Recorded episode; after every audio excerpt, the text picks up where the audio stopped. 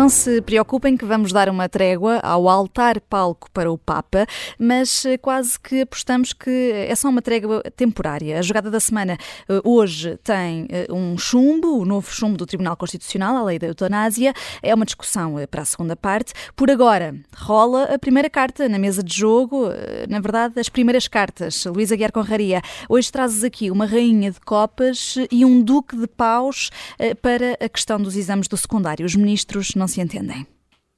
Uh, e eh, o João Costa quer, quer acabar com os exames no secundário uh, e Elvira Fortunato uh, quer dar-lhes mais peso no acesso ao ensino superior. e, portanto, eu aqui estou com Elvira, com Elvira Fortunato, e, portanto, a minha rinha de copas é para ela e o meu dois de paus é para João Costa. Eu devo dizer que, estritamente falando, as coisas não são incompatíveis. Podemos separar a conclusão do ensino secundário do acesso ao ensino superior e dizer que para acabar o ensino secundário não é preciso fazer exames, para entrar no ensino superior é, são necessários exames de acesso. Portanto, estritamente falando, não há incompatibilidade. Mas quer dizer, mas vendo de forma um bocadinho mais profunda, é evidente que mostram uma visão diferente uh, da importância e, do que, e da qualidade das notas da avaliação contínua que é feita nas escolas. Uh, e isso, neste momento, é um problema sério e é preciso fechar os olhos com muita força para fingir, para não ver o problema que isto é. No meu tempo, eh, não era preciso, não havia exames para acabar o secundário, as notas do liceu eram as que ficavam. Só que no meu tempo, eu lembro na minha escola, e a minha escola era uma escola do centro de Coimbra, portanto, aquelas escolas cheias de, eh, de miúdos de classe média e média alta. Eh, eu lembro-me que nos três anos do secundário em que eu lá estive, acho que houve um 20, um 20. Uh, isso não tem nada, não tem qualquer comparação com as notas que existem hoje e com a inflação de notas que existem hoje. E a única forma que nós temos neste momento de ver alguma seriedade das notas e de ser possível comparar alunos de escolas diferentes é via exames nacionais que são iguais para todos. É, é de facto o único regulador que nós temos. Uh, quer dizer, e, e, isto é salta à vista, quer dizer, a, a, a nota mais comum nas disciplinas que não têm exame são 20 valores. Uh, isto é assim numa série de disciplinas, quer, e é especialmente no ensino privado, mas também no ensino público. Quer dizer, a nota mais comum que houve em Biologia, 12 ano, foi 20. Quer dizer, hum. e em Física, quer dizer, nós, ou, agora, ou somos todos uns génios, uh, e, e, e, também às vezes Educação Física, quer dizer, nós devíamos ganhar não sei quantas medalhas de ouro nos Jogos Olímpicos, a, a avaliar pela quantidade de 20 que as pessoas têm em Educação Física. Isso não, não, não é razoável. Uh, e, e, portanto, uh, uh, o ensino, se, se, queremos usar o ensino como um instrumento de mobilidade social, quer dizer, nós não podemos estar a socializar as boas notas. Quer dizer, isto não é simplesmente dar boas notas a todos. O que temos é de garantir que, que há boas aprendizagens para todos. E garantir que há boas aprendizagens para todos só é possível se pudermos medir decentemente essas aprendizagens e se pudermos comparar. E para isso precisamos de, de avaliações sérias, que neste momento, no atual enquadramento aqui em Portugal, só com uh, exames nacionais. Quer dizer, basta lembrar o que se passou com a história da pandemia. Quer dizer, agora temos aí resultados daquelas provas da frição que nos permitem concluir que os alunos aprenderam mais com as escolas fechadas do que com as escolas abertas. Hum. É, é, evidente que quando se, uh, quando se chegam a conclusões destas, quer dizer, não, não há qualquer possibilidade de fazer uma política pública decente de, de promoção da mobilidade social. Portanto, eh, Elvira Fortunato, estamos, eu estou contigo nisto e espero que tenhas força dentro do governo para, para conseguir impor. E, uh, e não és o único aqui no Fora do Baralho que está com a Ministra do Ensino Superior. Eu posso só dizer todos. uma coisa, estamos todos. Eu escrevi, aliás, sobre isso hoje no público uh, e, e queria só dizer uma coisa que eu acho que é muito importante, que é as pessoas estão muito preocupadas, ou quem quer acabar com os exames nacionais está muito preocupada com a desigualdade de notas, mas a desigualdade de notas não nos devia preocupar. Ela é um sinal da desigualdade de conhecimentos e de competências, e essa sim escangalha o elevador social. E, portanto, nós estarmos a eliminar um instrumento de medida dessas desigualdades, porque efetivamente as notas internas têm muitíssimo ruído, como o Luís já aqui disse, é um problema enorme, porque as desigualdades de conhecimentos vão lá estar na mesma, vão na mesma tolher as oportunidades das pessoas mais desfavorecidas e simplesmente nós não estamos a medi-las e com isso uh, não podemos desenhar políticas públicas que procurem mitigar essas desigualdades. Portanto, isto é verdadeiramente uma escolha errada de querer esconder uma ferida para não termos que a tratar. Uhum. Uh, há outra ferida que precisa de ser tratada e é a guerra uh, na Ucrânia. Uh, João Marcos de Almeida, a tua carta é aqui uma rainha de copas para a União Europeia pelo apoio à Ucrânia. Está a decorrer uma cimeira em Kiev que termina hoje. a Comissão Europeia levou 16 comissários e trazes uma rainha de copas porque um, queres, no fundo, um, simbolizar aqui esta iniciativa na figura de Ursula von der Leyen, a Presidente da Comissão. Sim, exatamente, Vanessa. Quero simbolizar na figura de von der Leyen. Uh, von der Leyen é a quarta vez que encontra Zelensky desde que começou a guerra. Von der Leyen percebeu um ponto essencial uh, desde o início da guerra e talvez tenha percebido melhor do que qualquer outro líder europeu. Percebeu que nestas questões, numa guerra, não só uma guerra de, de, de agressão por parte da Rússia, da ocupação territorial, mas também uma guerra entre um regime que é uma ditadura e uma democracia. Com os seus defeitos, obviamente, todas têm, não há democracias perfeitas, nem mesmo na União Europeia, mas há uma democracia e quer consolidar essa democracia. E numa guerra entre ditaduras e democracias, para quem acredita na democracia, e eu espero e calculo que todos os governos dos países democráticos acreditem na democracia, não, há, não pode haver ambiguidades. Não há hesitações. Nós temos de estar sempre ao lado das democracias contra as ditaduras, seja em que sítio for do mundo. Uh, e von der Leyen percebeu isso desde o início. E tem sido fundamental no apoio da União Europeia à Ucrânia. Uh, esta cimeira tem um grande símbolo formalmente entre a União Europeia e a Ucrânia Hoje, von der Leyen decidiu antecipar a ida para Kiev e ontem, como disseste, Vanessa, foi com mais 16 comissários para um encontro bilateral entre a Comissão Europeia e o governo ucraniano. Uh, é óbvio que a Ucrânia fará parte da União Europeia. Uh, não vai ser um processo tão rápido como os ucranianos desejariam, mas também não será tão lento como os mais céticos no lado europeu também querem. Uh, e mais, estou convencido que a Ucrânia, além de fazer parte da União Europeia, irá fazer parte da NATO. Uh, se há uma conclusão que se pode tirar desta guerra, é que a única segurança que os países vizinhos de, têm em relação a uma Rússia liderada por, por, por Putin, por um ditador, é fazerem parte da NATO. É a única maneira que garante a sua segurança. Ninguém acredite que Putin também não tem pretensões territoriais em relação aos países bálticos. É óbvio que tem tal como na Ucrânia, há minorias russas de, de, que falam russo nos países bálticos.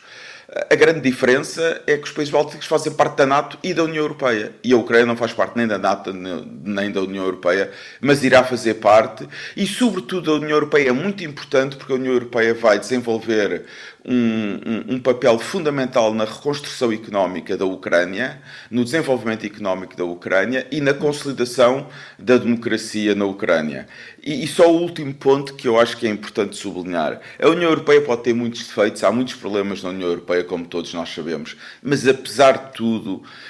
A União Europeia, nunca a ordem política e económica na Europa, no continente europeu, foi tão justa sobretudo para os pequenos países e médios países, como desde que existe a integração europeia. A União Europeia continua a ser a melhor maneira de organizar a vida política entre os países europeus. Hum. A, a, a, Susana Peralta também uh, considera sempre que Ursula von der Leyen é uh, uma rainha de copas e, portanto, uh, fica só aqui esse lembrete, sendo que é importante também frisarmos isto, entramos no mês em que vai cumprir-se um ano de guerra, entretanto, reação do Kremlin já um, a esta visita da comitiva europeia a Kiev e esta cimeira, diz o porta-voz do Kremlin que a guerra na Ucrânia vai continuar até que a região do Donbass esteja protegida, portanto, um, otimismo mesmo certamente não é eh, um termo que possamos aplicar para os próximos tempos. Eh, passamos agora para uma eh, carta de espadas e é um, um dois de espadas, um duque escolhido aqui pelo Jorge Fernandes. Jorge, para Lula da Silva, o presidente do Brasil, que disse esta semana uma frase que deve ficar para a memória futura, muito provavelmente, a propósito da guerra da Rússia na Ucrânia. Lá está. Quando um não quer, dois não brigam.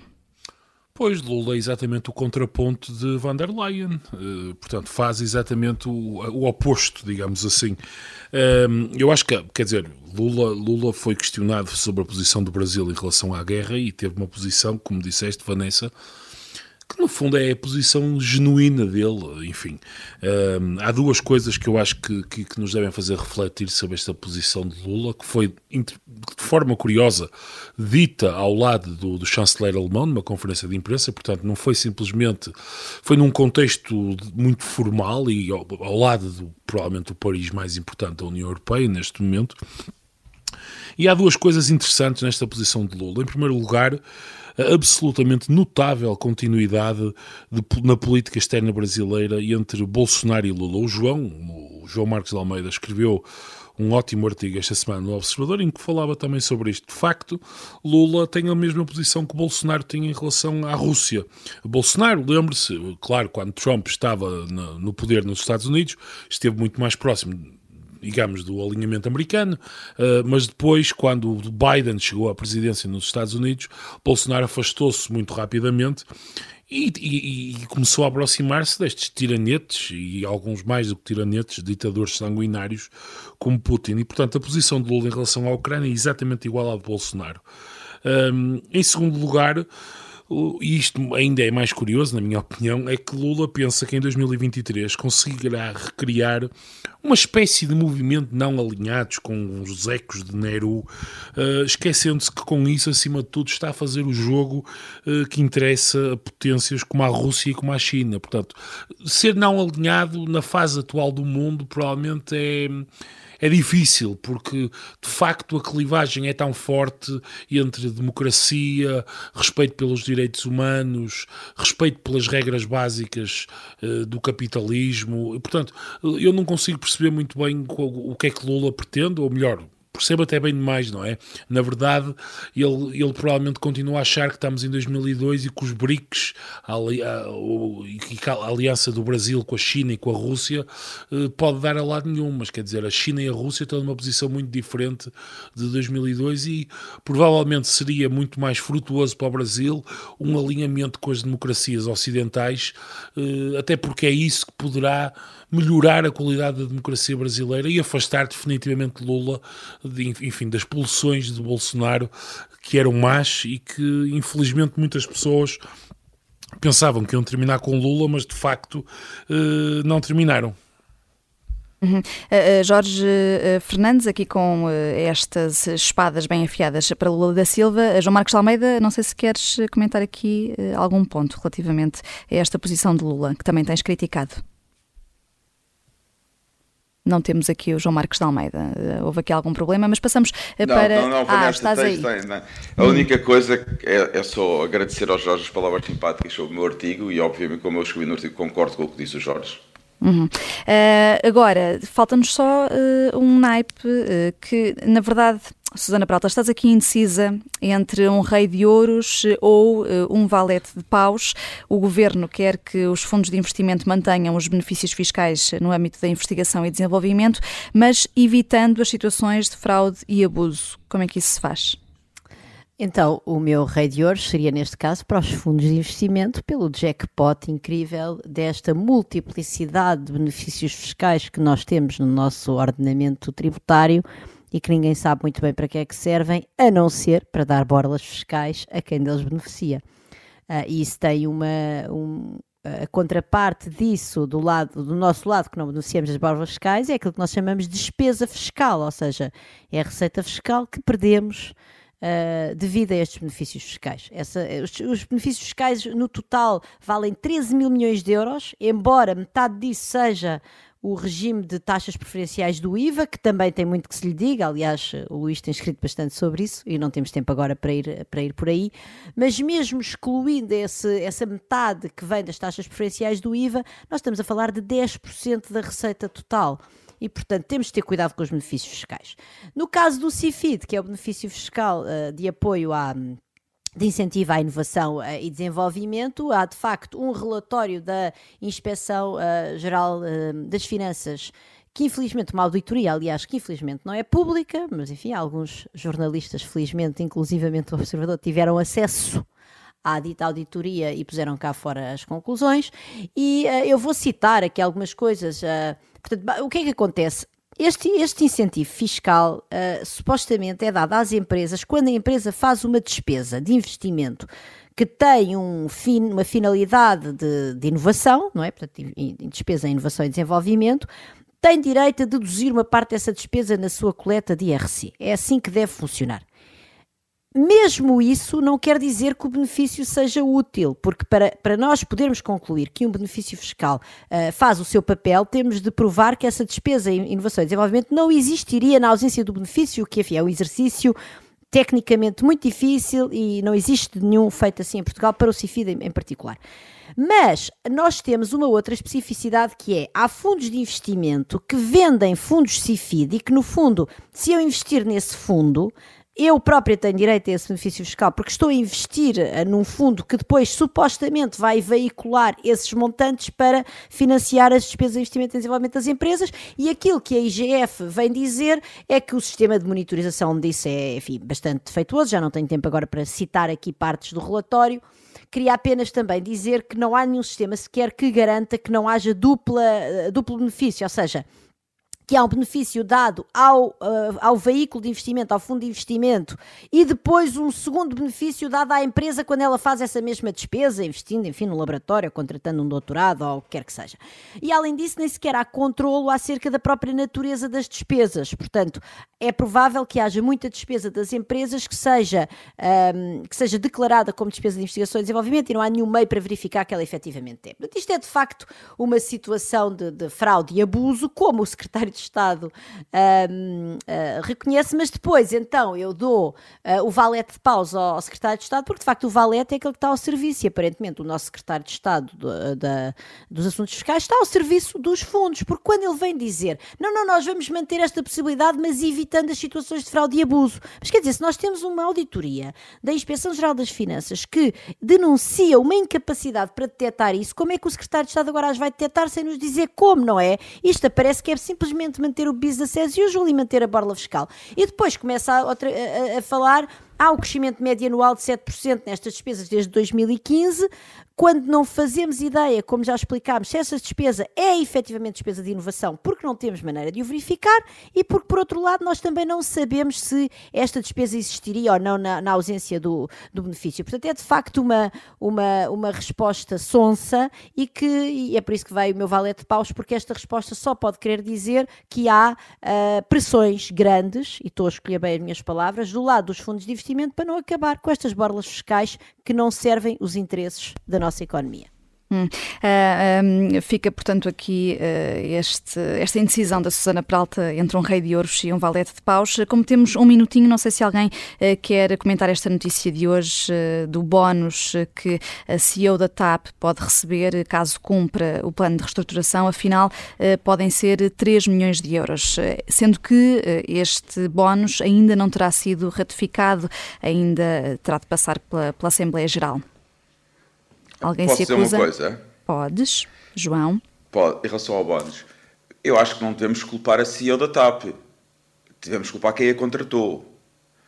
Uh, e, mas agora também temos que saber se ela vai mesmo receber o bónus ou não e quais são as condições em que o bónus está contratualizado. Uh, portanto, se, por exemplo, se ela merece bónus só se a, se a companhia der lucro ou se, mesmo que a companhia dê prejuízo, vai receber bónus ou não. A questão do bónus e também agora em defesa de quem a contratou, Uh, é muito difícil contratar determinados gestores no plano internacional e foi decidido que se tinha contratar uma gestora não portuguesa, talvez para preparar a futura reprivatização da TAP. Uh, tem um problema de concorrência, que é a prática de todas as companhias. Portanto, para atrairmos pessoas de qualidade, é preciso oferecer bónus. Agora, é preciso ter em conta também as condições em que estão a TAP e é preciso perceber exatamente o que é que quem contratou a atual CEO lhe prometeu hum. e o que é que está no contrato. Uhum. É muito simples. Uhum. Esta notícia foi avançada pelo Jornal Económico e pela eh, CNN Portugal. Não atribuímos aqui um naipe, mas provavelmente ainda voltaremos a este assunto. Por agora, fazemos aqui uma curta pausa. Até já.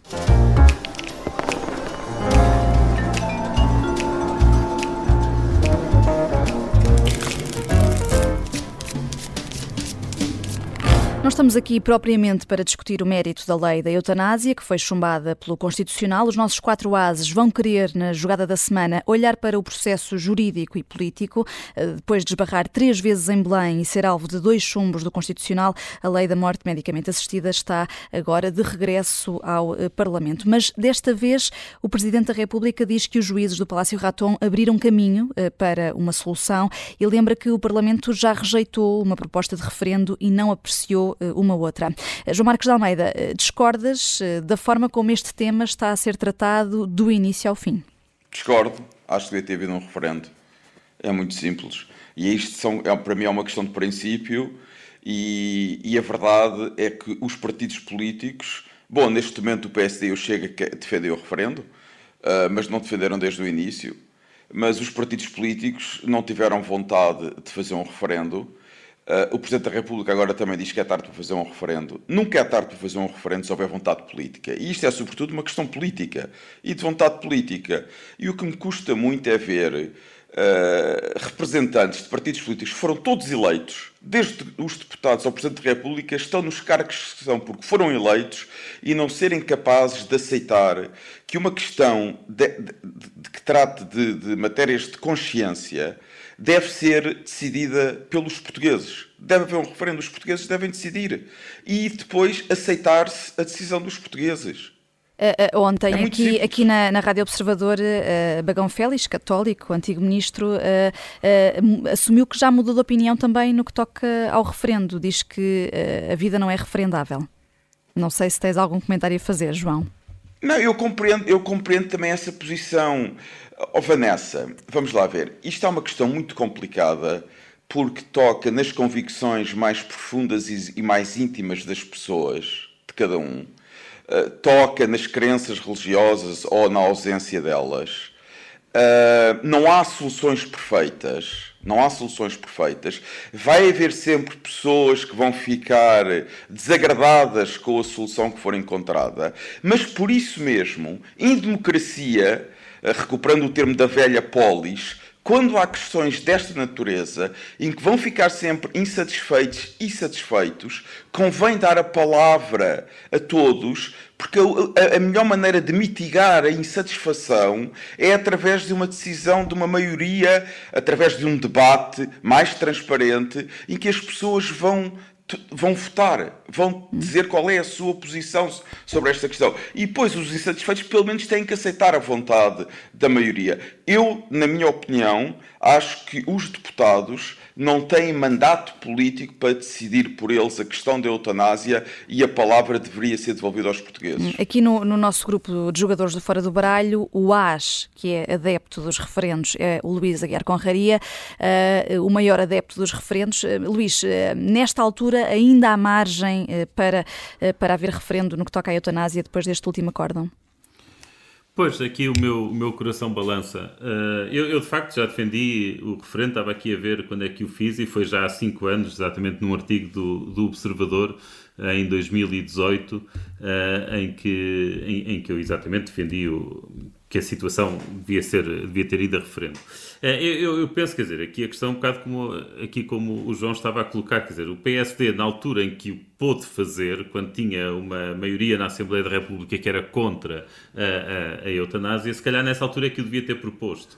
Uh, o problema é que o uso que se está a dar ao, que se dá ao referendo em Portugal é que é uma espécie de último reduto dos derrotados, que é somos contra o referendo, mas quando perdemos uma votação na Assembleia da República já passamos a ser a favor. Foi exatamente isso que se passou no caso, por exemplo, do, do aborto.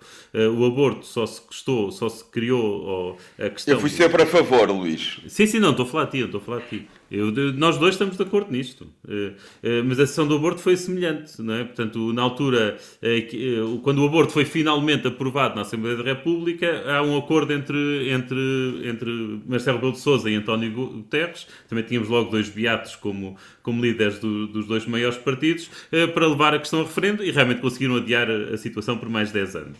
Eu aqui, o meu coração balança porque eu, apesar de achar, apesar de me custar que isto uh, seja usado desta forma, eu acabo por concordar com o João, que é nunca é tarde para se calhar reconhecer um erro e, e fazer o que está certo.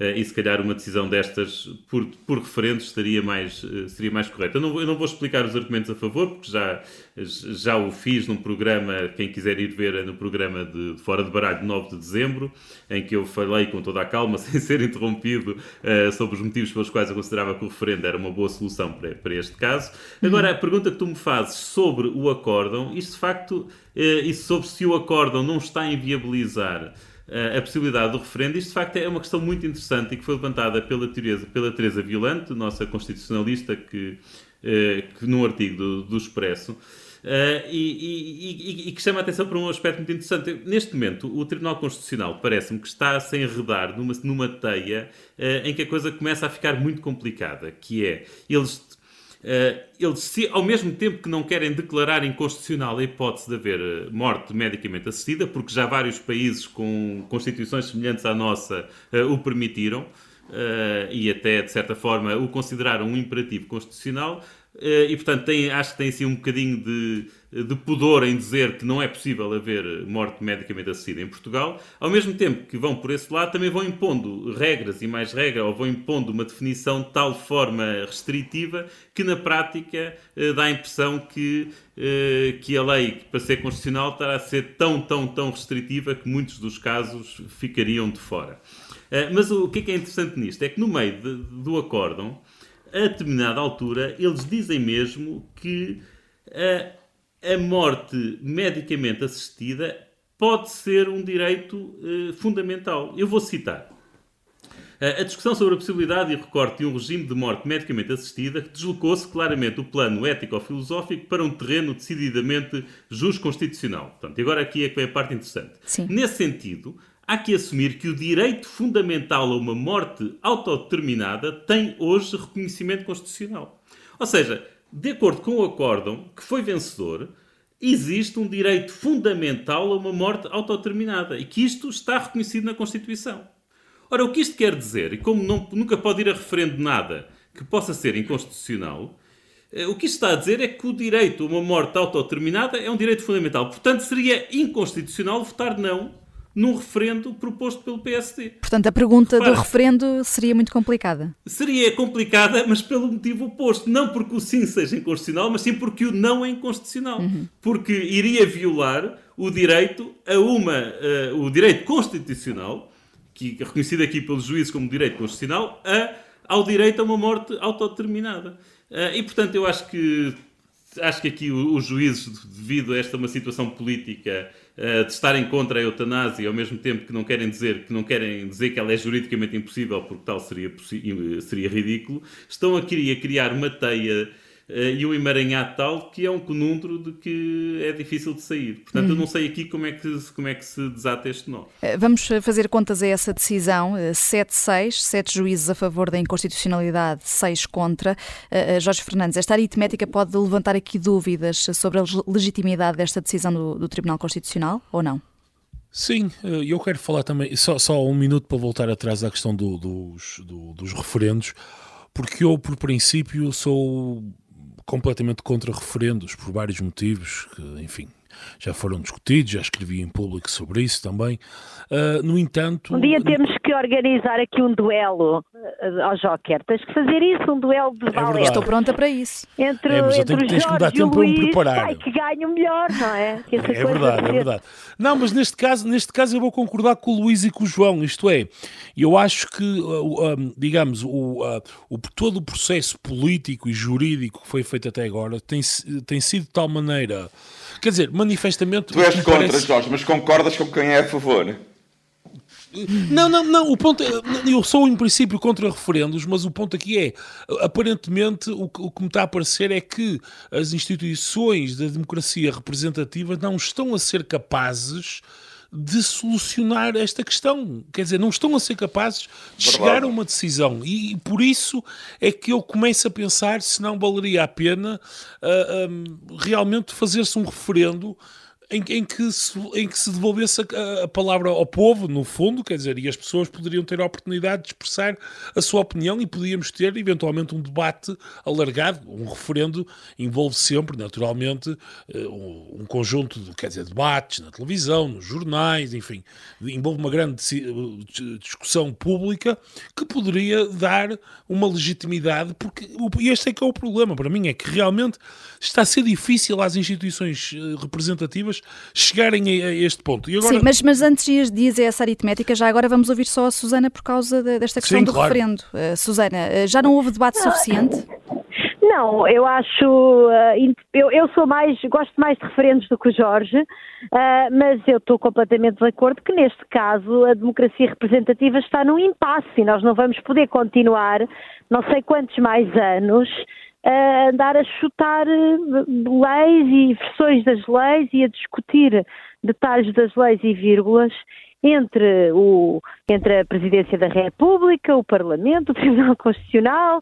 Portanto, eu acho que realmente neste caso o referendo faz falta para, para, para, para, separar as águas e para perceber realmente o que é que o povo português pensa desta questão da, da morte medicamente assistida, da, do suicídio assistido, da eutanásia, que são também conceitos diferentes. Uhum. Eu julgo que ainda há um caminho para debater e acho que o referendo pode ajudar. Uhum. Uh, Jorge, vamos lá então a essas contas sobre a legitimidade desta decisão. Eu, oh, oh, Vanessa, posso só dizer uma coisa só em seguimento do que disse agora a Susana, que me parece importante. Uhum. É, é diferente a eutanásia do suicídio assistido. Foi, foi exatamente o que eu disse. Lei, exatamente, não, eu concordo contigo, mas que na lei não é nada clara.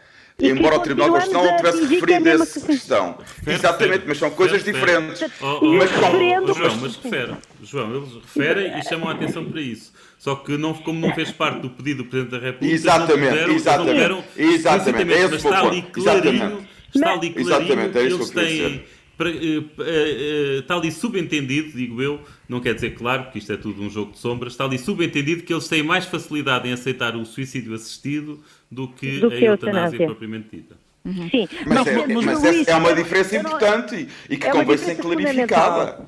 Mas o que sim, sim. é que, mas, independentemente dos juízes a terem claro e dos nossos representantes políticos da Assembleia, o debate público não tem focado, por exemplo, nessa diferença. E eu julgo que é importante e o referendo pode ajudar isso, pode ajudar a trazer questões mais técnicas ao debate e a esclarecer as pessoas sobre o que está em cima da mesa. Hum. Uh, Jorge, pega lá nessa mas, calculadora analítica. É, hum. mas voltando à questão do, do, do, Tribunal Constitucional, eu acho que o próprio Tribunal, e voltando aqui à questão da democracia representativa, a própria legislação legitimidade política do Tribunal para, uh, para tomar esta decisão e, para, para, no fundo, para ser uma instituição contra-maioritária que é, uh, pode estar ferida de morte, em minha opinião.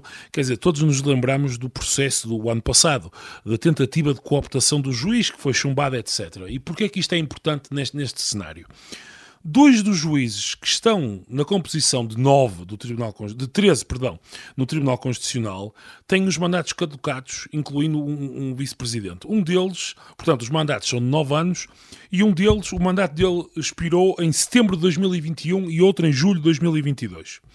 Uh, portanto, e, e como não há entendimento dentro do Tribunal Constitucional, sobre a cooptação uh, e, quem deve, e estes, estes, dois, estes dois conselheiros estão com um mandato para além daquilo que é o, a, digamos a, o seu mandato mas, Jorge, legal. Mas isso não fere em nada a legitimidade do trabalho deles. Legal não, mas politicamente eu acho que fere. Eu, não, eu, eu acho que isto... o que é que queres fazer? Se não houve não, um acordo para optar, continuam eles até a ver esse acordo. Não, não mas, o, o não, mas espera, o, o, ponto aqui é o seguinte: uh, eu, eu, acho que o, o problema de tudo isto, se, se, eu estou bem informado, é que o processo de cooptação e o processo de liderança, de, da escolha da próxima liderança do Tribunal Constitucional, está intimamente ligado à decisão da eutanásia. Isto é, toda claro, a é decisão do. Por isso, é, por isso é que ano passado não deixaram aquele juiz, tinha aquelas. Eh, Exatamente. Porque esta posição do 7-6 e, mas na e altura a coopta... isso foi logo tudo, Sim. O impasse, o impasse dentro do tribunal relativamente à cooptação. Era, era, a eutanásia, não o aborto. Eu também queria dizer uma coisa sobre isto. É, o, mas deixa-me deixa só terminar aqui. Sim, termina, desculpa, o, desculpa. O, o, problema de tudo isto é, é que o impasse relativamente à cooptação e o impasse relativamente à presença do tribunal impedem que a atual maioria política que existe no Parlamento, e vocês sabem, quer dizer, é público que eu não sou propriamente um apoiante do PS nem do Bloco de Esquerda, mas a, tentativa da direita em bloquear a mudança no Tribunal Constitucional está a impedir que a, composição do Tribunal reflita aquilo que, no fundo, é a composição atual da Assembleia da República. E, portanto, eu, na minha opinião, e isto, isto liga-se novamente à questão do referendo, isto fere a legitimidade política, não é legal, estou a falar política do Tribunal Constitucional. E, portanto, eh, considerando a complexidade de tudo isto, o jogo de sombras do que o Luís falou, eh, é preciso que o Tribunal Constitucional se entenda, é, se entendam dentro do Tribunal que é, é inadmissível, de uma democracia madura, que um conjunto de egos não se consigam entender sobre quem é que devem cooptar e simplesmente fiquem lá mais pessoas, pessoas a prorrogar o seu mandato. Durante quanto? 5, 10 anos? Isto não é possível. Mais Tem que haver um entendimento. Um Exatamente, e portanto, isto, isto, isto, isto, no fundo, e portanto, o meu problema aqui, o que eu acho que vai acontecer, é que eh, na próxima iteração da lei, muito provavelmente os juízes vão inventar uma nova, uma, uma, novo, uma questão jurídica, um novo detalhe de um i ou de uma vírgula e que novamente vão chumbar. E o problema é que isto está tudo ligado, como dizia o Sérgio Godinho, não é? E portanto, para mim é incompreensível como é que uma instituição que não se consegue autogovernar, digamos assim, eh, selecionar novas pessoas, arranjar um novo presidente, como é que uma instituição destas está a ser um peso contra-maioritário ao, eh, ao, ao, uma escolha legítima da Assembleia da República. E, portanto, hum. tudo isto mostra uma, uma, uma grande dificuldade das instituições funcionarem. Susana?